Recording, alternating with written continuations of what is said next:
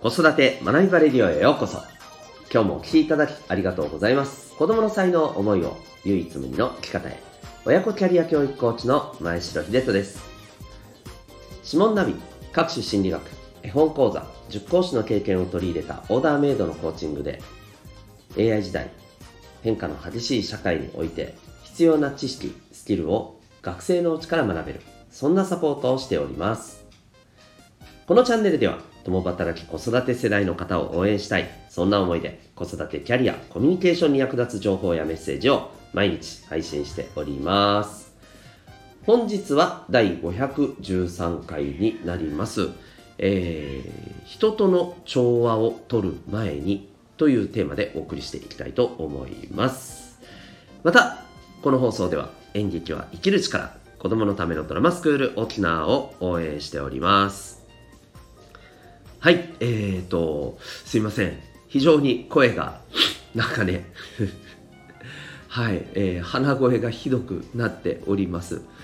えっ、ー、と、もう、あの、もともとね、ちょっと鼻炎を持っていまして、で、ちょっとこう、調子崩すとですね、こんな感じで鼻と喉をやられるんですよね。全然熱は出てないんですけど、はい、こんな状況がちょっと2、3日続いております。すいません、お聞き苦しいかと思いますが、元気よくお届けしていきたいと思います。えー、今日はですね、えー、人との調和を取る前にということで、えー、お送りしていきますけれども、これ、あの、人との調和っていうと、まあ、例えば、え、周りに、まあ、しっかりと合わせる。うん。あの、まあ、逆に言うとわがままにしないとか、えー、まあ、そういうこうイメージももちろんあると思います。で、まあ、それも確かにそうなんですけれども、今日特にちょっとお話ししていきたいのはですね、こうちょっとこう、一見分かりづらい感じかもしれないんですけれども、なんとなくですね、えー、周りのこの雰囲気とか、うん、感覚とか、こういったところと、まあ、調和するっていう部分になりますね。えー、そうですね。例えば皆さんもこれご経験あるかもしれないんですけれどもうんそれこそ新しいなんかこう場に、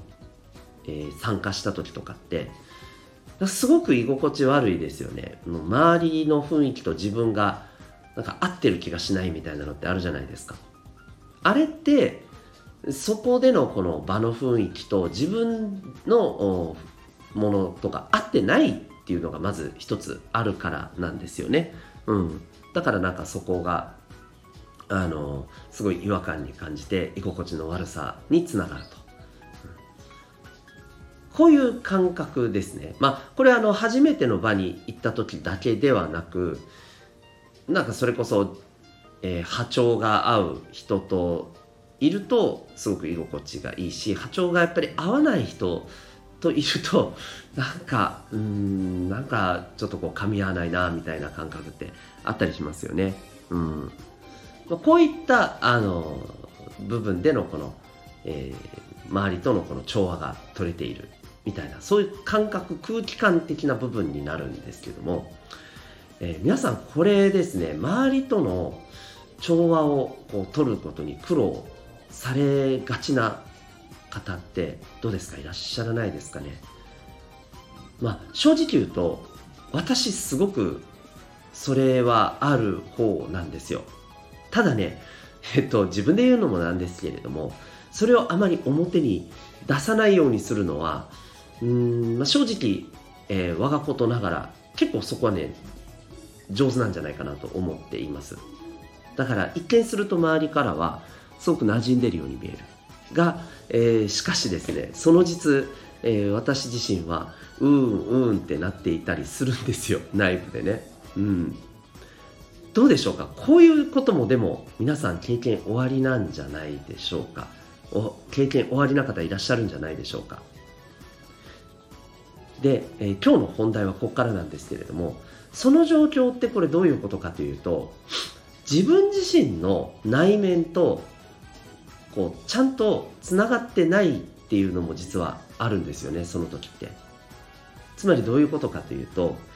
今自分は周りとのこの雰囲気の違いにギャップを感じていて戸惑っている。という自分をきちんと受け止められているか。ちゃんとそこに、えー、自分の本当の、え、気持ちっていうのがそこにねちゃんとつながっているか。というところだと思うんですよ。そこを無理して、えー、それを見せまいと馴染んでるかのように振る舞うとですね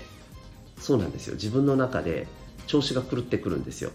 でね自分の中で調子が狂うとですねこれますます周りと調子を合わせるのがね難しくなるんですよ。なんか合わせようと頑張れば頑張るほど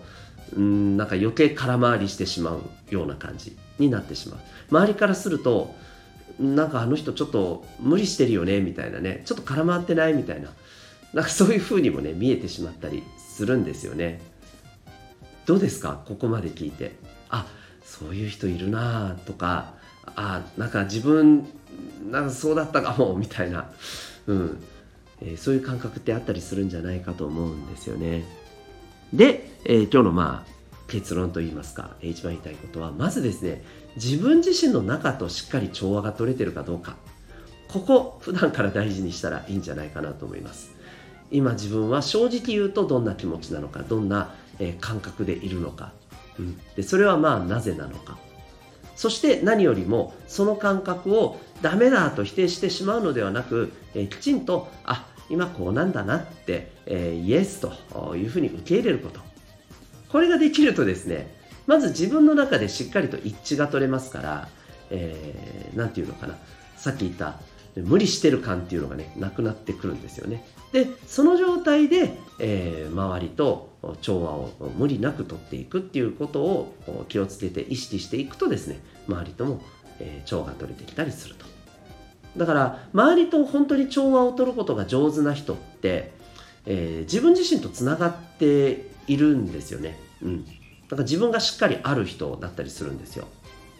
よくそれこそ初めての飲みの場とかでえー、自己紹介を何て言うか本当にね堂々とやってすぐに周りと打ち解けちゃう人っていわゆるまず自分自身とその人が自分自身とですねちゃんとねつながってると思うんですよね。だから周りとその状態のまま打ち解けていきやすくなる、えー、動揺して自分とつながっていないとですね、えー、周りともなんかうまくなじめなくてドギマギしてしまうっていうことになったりすると思うんですはい、ですのでこの辺ねあの本当にすごい人見知りでとか、えー、人と関係性作るのってすごくなんか最上とかすごく苦手なんですっていう方はですねまず相手をどうこう相手とどう話すかとかそういうことよりもですね一旦まず置いておいて自分自身がどんな状態かっていうのをきちんと受け止めるっていうことから意識していくといいんじゃないかなというふうに思います。はい、ということで今日はですね、えー、周りとの調和人との調和っていうことで、えー、お話をさせていただきました。最後にお知らせをさせてください。自分自身そして、えー、お子さんのですね生まれ持った脳の特性を知りたくありませんか、えー、それを知りコミュニケーションや考え方えー、物事の身につけ方こういったところの特性を知ることによってですねえ例えば自分自身の自己理解そして、えお子さんの、え強みや才能を伸ばしていくためのレシピが手に入ります、えじゃあどうやってそれがわかるのか。その秘密はなんと指紋にあります。指紋は脳とつながっており脳の特性をそこからですね科学的かつ簡単に割り出すことができるんですね。はい。今申し上げた通りこれは占いではなくですね、えー、科学研究から、はいえー、編み出されているメソッドでございます。えー、指紋ナビ、指紋の分析に興味がある方、ウェブサイトへのリンク、概要欄に貼ってますので、ご覧になってみてください。全国どこからでも、オンラインでの受講も可能でございます。それでは最後までお聴きいただきありがとうございました。また次回の放送でお会いいたしましょう。学びおうき一日を